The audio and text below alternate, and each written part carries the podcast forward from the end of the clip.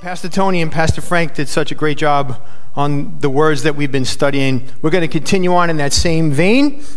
Um, one of the things that um, uh, that I when I found out what I was going to be preaching on this Advent season, I thought of how much I love that song that we sung before. He's a good, good father you know, and how great that song is. And I have to kind of emotionally disconnect myself from it because if I start singing it the way I would normally sing it, I'll be crying I'll be wailing and it'll be bad for preaching. My nose will run, my eyes will swell up. I'll look like I've been to a funeral. You know, it's not a good thing. So uh, I kind of disconnected myself from but it was really hard because I'm standing next to my daughter who has a beautiful voice and she's singing. I'm like, I'm trying to disconnect from this and I'm hearing my daughter sing. So it was really difficult to do. I know that, but I love the song. And that other one that says, uh, um, that's um, is song about um, he is good to me. That song too. If I hear that one, I'm going. That's it. I'm, it's all over. Um, but the thing that I love about this song is the fact that he's a good, good father. But the thing is, to me, good, good doesn't quite cut it. It doesn't quite cut it. I think it should say perfect, perfect father.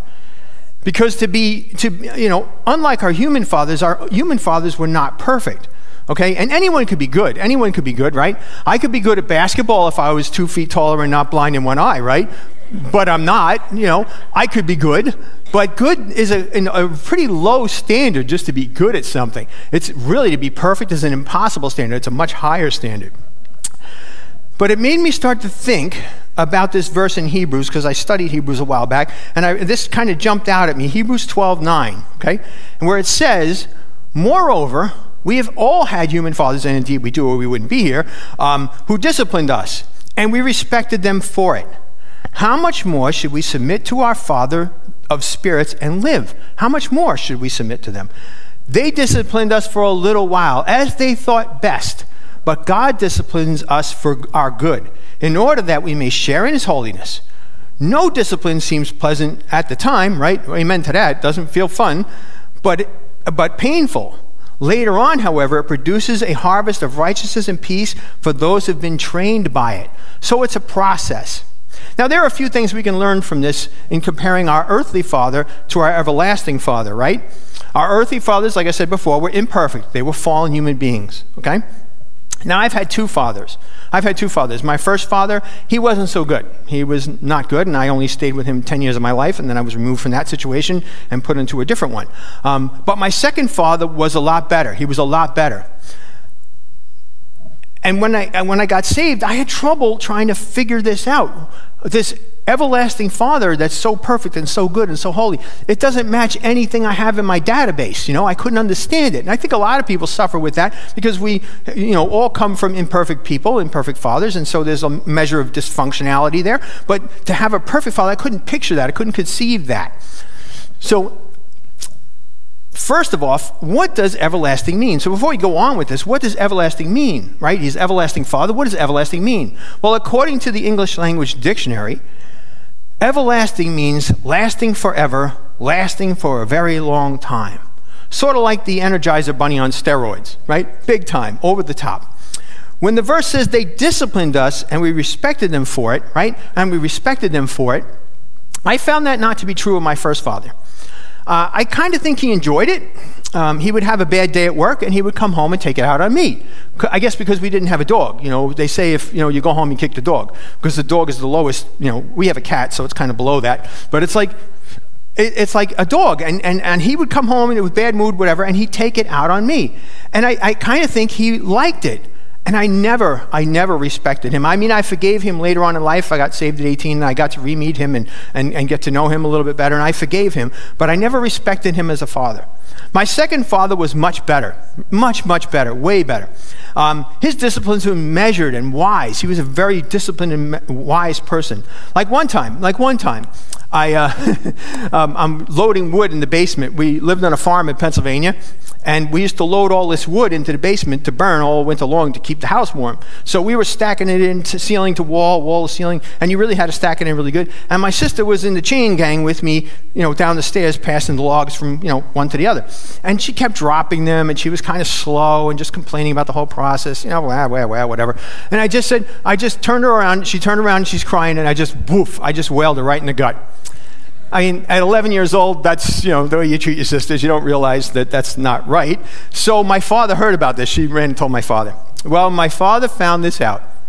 What he did was, he said, okay, um, what we're going to do is you're going to go out in the woods and you are going to find a stick, a switch, okay? And I want you to take all the bark off of it with your pocket knife, take all the bark, all the leaves, take it all off.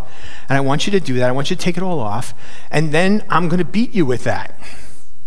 And I'm thinking, wow, this is not going to be good. I mean, I've gotten the belt a few dozen times, but this, this is going to be a, a notch up higher.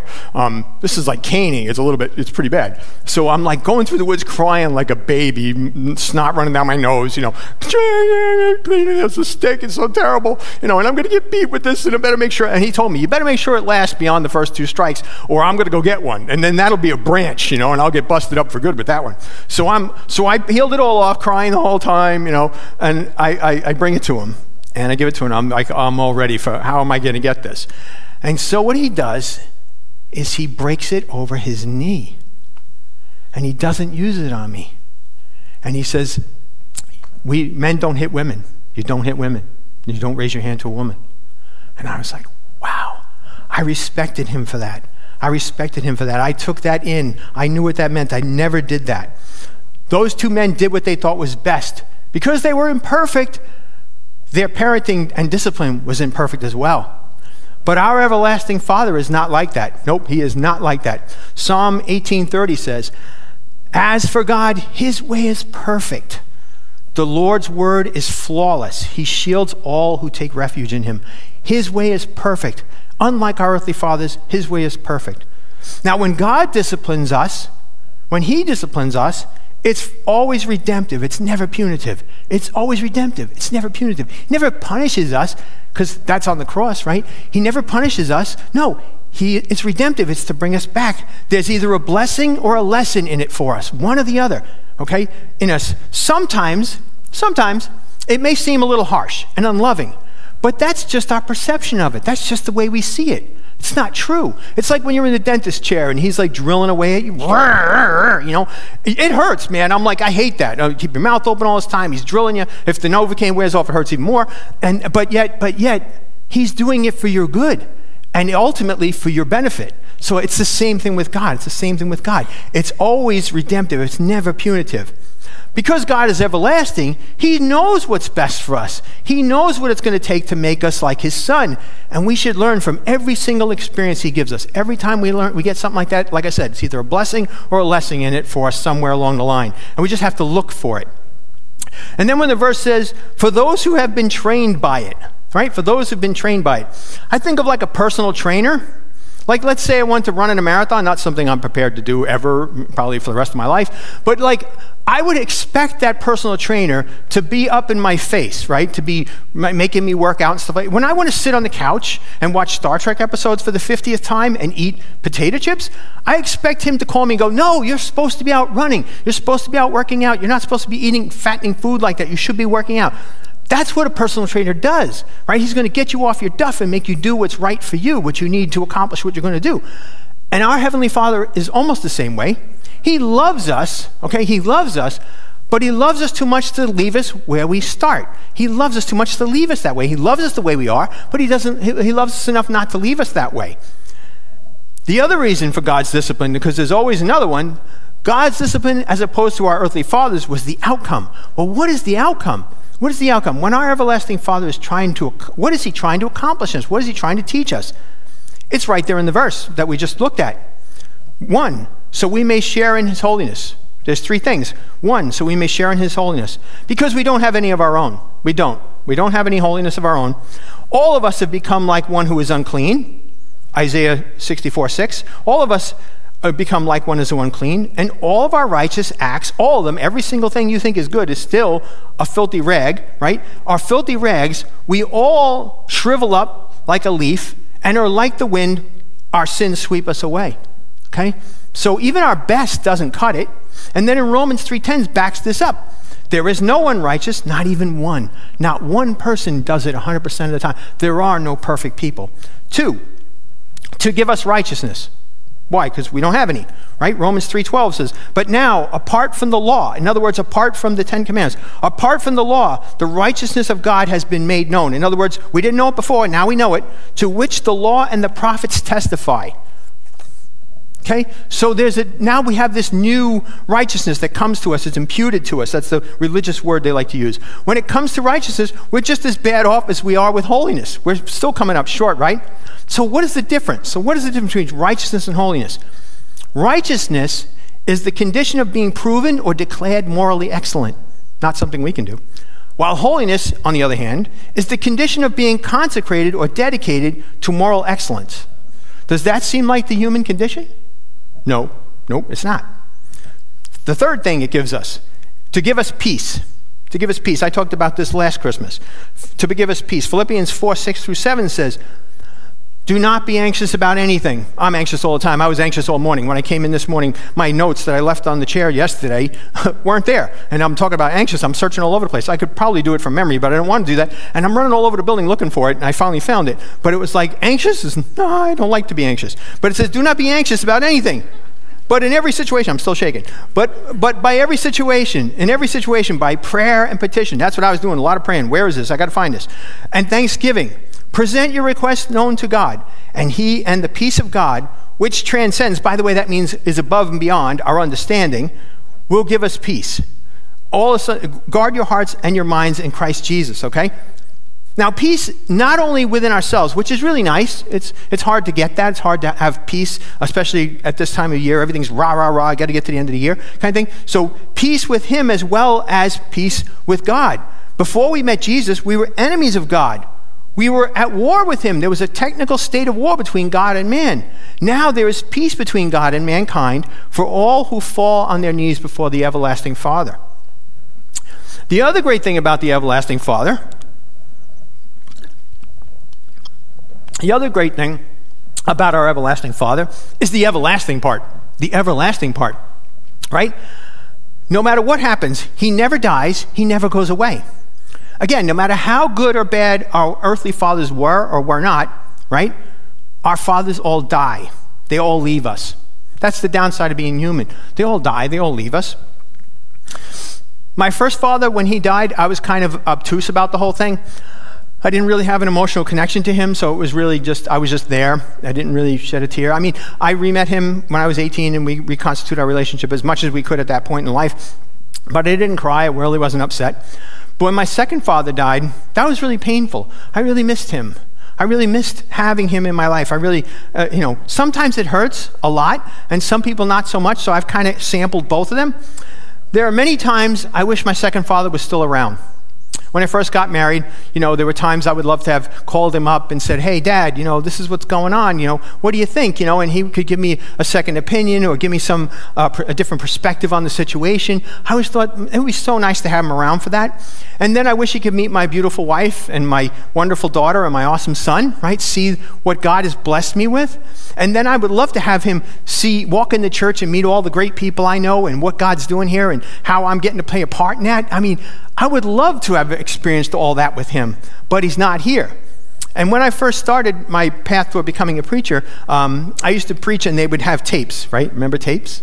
Little cassette tapes. That's how far back this goes. And so um, I would, because I was the guy who made the copy, you'd order a tape and I'd make a copy in the machine. Well, I'd make an extra copy for him and I'd mail it all the way down to Florida. And then he would listen to it. And then he would call me and we would discuss theology. He would try to tweak my sermons. He'd say, Oh, you should have said it this way. Remember that in Pennsylvania? You could tell that story. He was really a, a, a big help to me in that area. And I really missed those conversations. When things would happen, I'd be like, Man, I wish I could call my father. You know, how many times I wish I could call my father and just kind of talk to him. But he's gone. But our everlasting Father. Now let's talk about our everlasting Father. One, he will never leave you nor forsake you, right? Hebrews 13, 5 says that. He will never give up on you, never give up on you. He who began a good work in you will carry it on to the completion until the day of Jesus Christ. He will never give up on you. He'll never say, oh, I'm done with you. He'll never say that. Three, never put you in a bad position with no escape. I hate when people put me in a spot where I have to tell the truth because I'm a truth teller, because that's what you are. And, and they'll say, Well, you know, does this dress make me look fat? And I'm like, Ooh. Um, well, Well, um, it's not the right color. It's not the right pattern. I, have come up with cute ways of getting around that, but my wife's not fat anyway. But just, I hate when people put me in a spot like that where I, I have to tell the truth. It's like, ah, you know, I hate that. Uh, but again, anyway, so anyway, where was I? Uh, never put us in a position of no escape. No temptation has overtaken you except what is common to mankind. In other words, it's what we all deal with. And God is faithful. Thank God He's faithful, because sometimes we're not. He will not let you be tempted beyond what you can bear. But when you are tempted, he will provide a way out so that you can endure it. I always look for the exit. Whenever there's something sinful happening, a possibility of something sinful happen, I start looking for the exit. He promised it's going to be there. I just got to find it. And you, it's right there. I just got to find it and, and exercise that, that discipline and get out of there. Um, the Fifth thing, never disciplines us for no reason. Hebrews 12:10 says that. We already read that. God disciplines us for our good. There's either a lesson or a blessing in it, right? Never lie to you. Never lie to you. Numbers 23:19 says, God is not human that he should lie. Not human, not a human being that he should change his mind. Does he speak and then not act? Does he promise and not fulfill? He never makes mistakes. I used to think I was a mistake. I mean, I was like one of seven children, and I used to think I was a mistake. I carried that around for a long time. And then when I came to know Christ, I said, wait a minute, no, I'm here for a reason. He's got a purpose and a plan for me. No, there's not a mistake. He doesn't make junk, right? What does it say in Matthew 5:48? Be perfect. Therefore, as your heavenly Father is perfect. My heavenly Father is perfect. He doesn't make junk, right? Now, in the story of the prodigal son, which we're going to take a look at, we see a perfect picture of the father heart of God or our everlasting Father. And in all things, you're going to see there listed that I listed above, all those things are in this piece of scripture. Okay? And let's see how it plays out. Let's see how our Heavenly Father, our everlasting Father, treats his wayward children. Let's look in 1511, uh, Luke 15 11.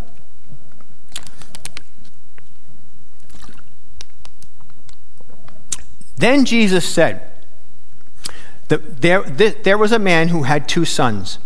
The younger son said to him, Father, Father, give me my share of the estate. So he divided his property between them. Now, he was being very rude and very callous and very cold. He was kind of didn't want to wait until his father died to get what was rightfully his. It's sort of like almost wishing his father dead. You know, that's pretty rough. That's pretty rude, but that's what he did. He wanted his stuff now, not wait till you're dead. I want it now. A few days, after a few days, the youngest son got everything together and he journeyed to a distant country where he squandered his wealth in wild living. We do the same thing with God. God gives us talents and abilities, and we waste them on and we squander them on the lost world around us instead of investing them in the kingdom of God, right? After he had spent all he had, in other words, now this guy's completely broke, he ran out of money, it's all gone. He's a severe famine swept the land to kind of double down on the whole situation through, through that country, and he began to be in need. So he went and hired himself out to a citizen of the country who sent him out to feed the pigs. Uh, pigs are disgusting creatures. They're disgusting, but they taste good, so whatever. Um, God brings discipline to cause a change of direction, right? God brings discipline to cause a change of direction and bring about repentance, right? That's the ultimate goal, to bring about repentance. He allows us to feel the emptiness of our condition so that we find our way back to Him. How many times has God used adversity and trouble to get your attention or get my attention? How many times has thing gone completely sideways and all of a sudden we forsook the Lord? That's how we got here, right? Just like the just like the, the children of God in the you know in the desert. They're like, oh, we forsook the Lord. That's how we got in this mess. Well, we all come to that same spot. He longed to fill his belly with the pods the pigs were eating, but no one would give him anything. Our loving Heavenly Father allows us to feel starvation so to discover that we're just starving for Him. Have you ever been starving for Him? I mean, there's sometimes like things get really busy and I don't get into the Word, and then I find myself, I'm like, man, I'm getting really anxious and really antsy. And I go, wait, I haven't, I haven't looked at the Bible in like two days. Man, I got to get back in there, and then it drives me back to Him, right? That's it makes us starving for Him. I know this worked on me during my desert experience. I had an experience after I got saved a couple years where I wasn't going to church and I wasn't living for God, and God allowed me to realize that I was missing his input into my life and I was making a wreck of it. And so once I was like, oh, okay, I'm going to go back to God. That's exactly what I did. And it allowed me to feel that hunger for him and his word. Finally, he came to his senses and said, How many of my father's hired servants have plenty of food, but I'm here and I'm starving to death? yeah, the light bulb comes on. Blink, the light bulb comes on. Great idea. God, the Holy Spirit, draws us to repent. We learn that we have this hole in our heart that only He can fill and we turn to him. The light bulb comes on and says, Ah, we, we forsook the Lord. That's how we got in this mess. And he says, he gets the idea, Oh, I'll get up and go back to my father and say to him, Father, I have sinned against heaven and against you. I've sinned against heaven and I've sinned against you.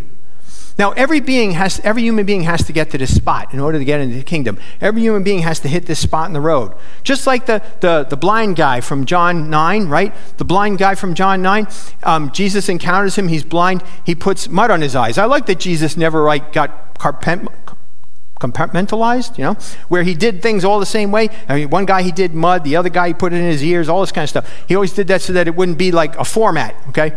So he puts mud in his eyes and the guy can see. So the Sanhedrin drag him in and ask him, Hey, how did this happen? How did you get healed? And he says, Ah, the man Jesus, he put mud in my eyes and I see. Okay, it was pretty simple. That's it, you know. And so they kind of kick him out of the room and then they talk a little bit and they bring him back in. And then they say, Okay, all right, well, how did you get healed? It's like, Well, I already told you. And then he goes on to say he calls Jesus a prophet. Goes, so he went from being just a man to being a prophet. And then when they finally kick this guy out of the temple, he's not allowed back in for whatever reason. They kick him out, and what does he do? He meets Jesus outside the temple, and Jesus says to him, you know, starts talking to him, and he calls Jesus Lord. Now, everybody has to get to that point. Everybody has to make that travel. They have to travel that road. And he has to go from Jesus the man, right? Jesus was just a man. There are plenty of people who would argue, nope, he's just a man. He's just a man. Yeah, he's a historical figure. Yes, he existed, but he wasn't anything special. He was just a man. He had a couple of good ideas, and, you know, they put him in with Muhammad and all these other guys, okay? And yet, no, he's more than that. And then you have the Jewish people who think he's a prophet. Some Jews believe he was a prophet. So, but they stop there, and that's the problem. You need to go from being man, prophet, to Lord, right? And you're either going to announce that on this side of eternity or on the other side of eternity, right? Either on this side of eternity or on the other side, every knee will bow and declare that Jesus is Lord. Every single one will. And then the son goes on, I will no longer be worthy to be called your son. I am no longer be worthy to call your son. Make me one of your hired servants. In other words, just give me a plot, a plot to sleep in. I'll serve you. I'll work. We must see ourselves for who we really are. We can't deceive ourselves. If we think we're better than we are, we think we don't need a Savior, we don't need anybody to bail us out, we don't need any, then we're never going to get to that point where we embrace Him as Savior. Because in order for us to find out that He's Savior, we have to find out we need to be saved, right? We have to get to that point. So He knows anyway. It's not like it's a surprise to Him that you, you lie, you cheat, you do those things. He, he's not surprised by that. He knows all those things about us. So what did he do next? He, so he got up and went to his father. So now he's making this journey. But while he was still in the distance, right, far off, his father saw him and was filled with compassion. That's the fatherhood of God, compassion. He ran to his son and embraced him and kissed him right? He ran to him and he embraced him and he kissed him. I think of that picture. I've seen it a couple times. I'm sure you have too, where the, the guy is standing there in ripped jeans and the torn shirt and Jesus is embracing him. That, that, that is just, a, every time I see that picture, it warms my heart that someday I'm going to get that. I'm going to get that embrace. But that's the father heart of God. He wants to do that, right? He came to his senses and said, How many of my fathers? Oh my goodness, I got lost. Okay, we did that, that, that. Okay, sorry about that. Um, See, I'm trying to, I'm trying to slow down a little bit. Um, God is still seeking and saving the lost. God is still in the business of seeking and saving the lost.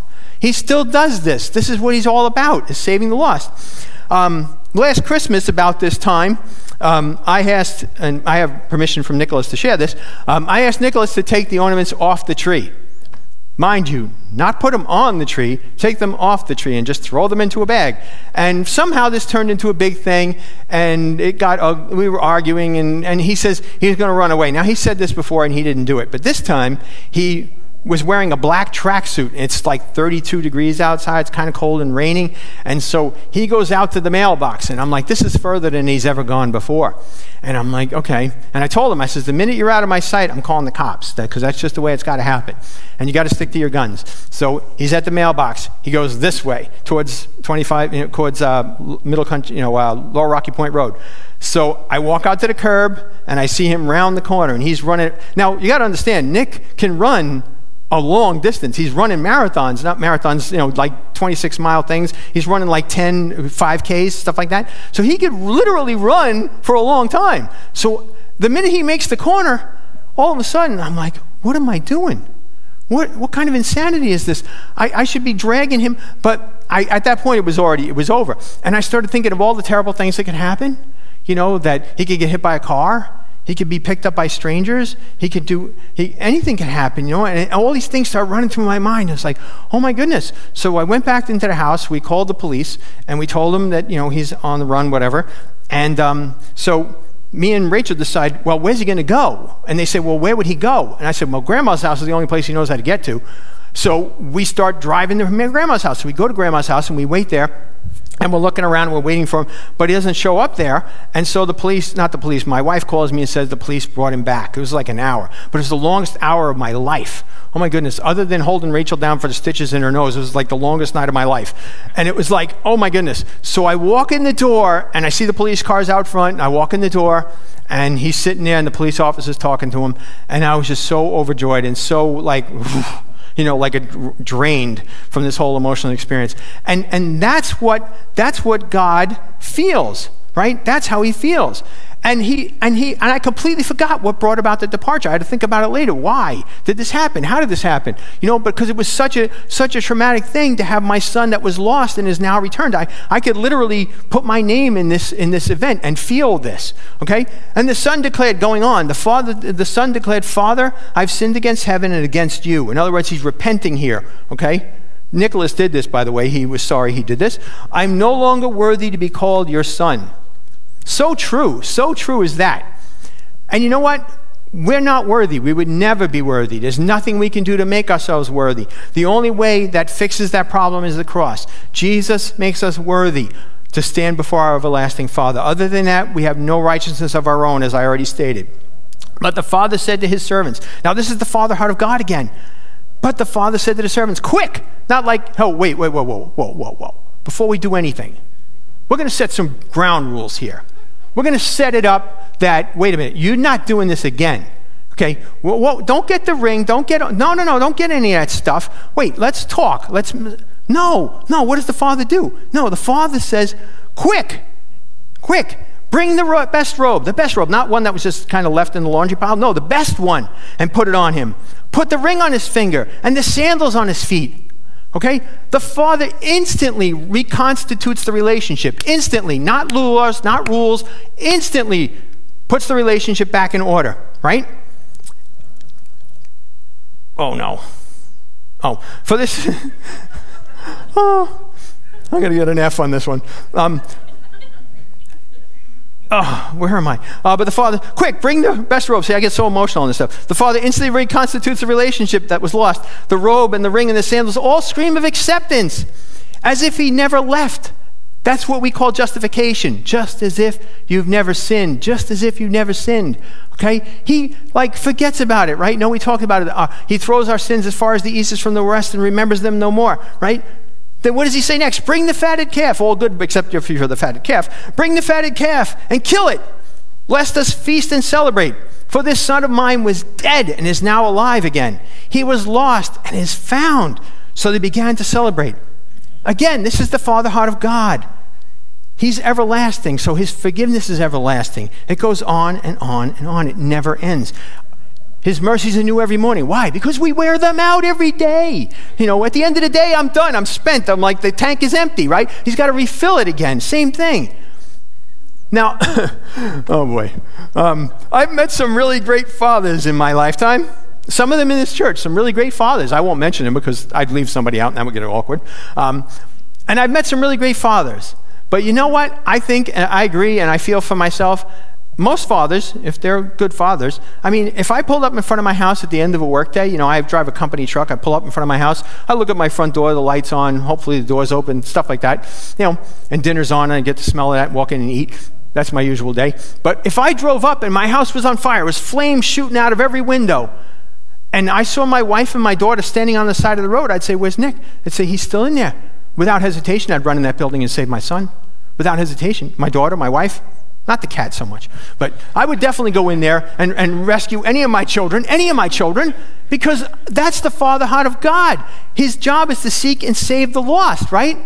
And basically, basically now, I know Judge Judy doesn't like basically, but basically, um, what God did was sent Jesus through the fire of human existence. He let him be born. And then the death on the cross, right? His, he, to rescue his children, to rescue his children. Those who follow him out of the fire will be saved. Those who do not will be lost. Now, maybe you've never seen your everlasting Father like this. Maybe you've never um, seen such a great Father. It's behind your comprehension. Maybe you, you think about this wonderful Father that we're talking about. You say, I have no data to back that up. I have no, nothing in my database that explains that to me. I, I can't relate to that. My father was mean, or my father was this. Again, they're all imperfect because they're fallen human beings, okay? Um, but there's that's one thing to look at your earthly father and think, how could this be? There's no comparison between our everlasting father and our human father. One was fallen, the other is perfect, right? One is flawed by sin, the other is perfect.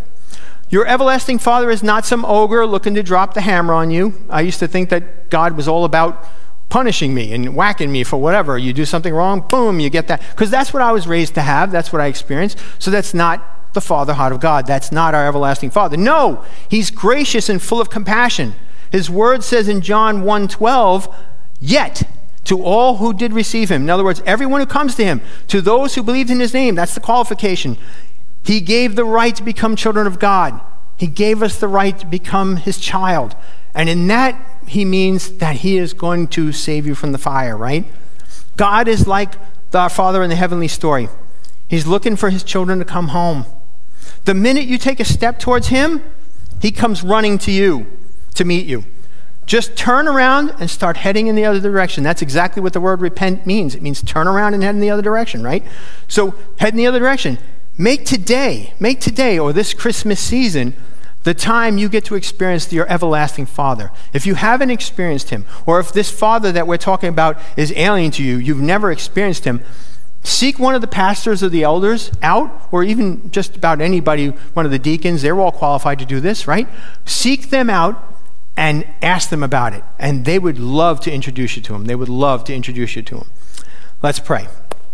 Father God, we thank you. We thank you that you are an everlasting Father, that you don't die, that you don't leave us, that you never forsake us, that I can take you to the, I could be in the lowest point in the earth, and you're there. Those men that were in the Kursk submarine, they, you heard their prayers. Someone could be on Mount Everest and you'd still hear their prayer, Father. We are never too far from you. You are never so far that if we cry out to you, you don't respond. You are like the Father in the, in the story, Lord, that if we take one step towards you, you come running to meet us, Father.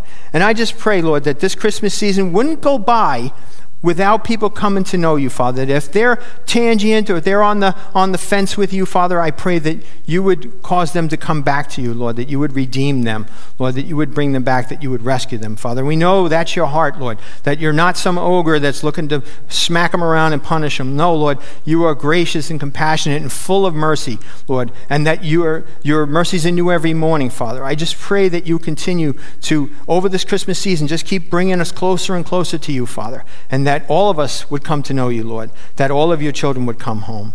In Jesus' name, amen.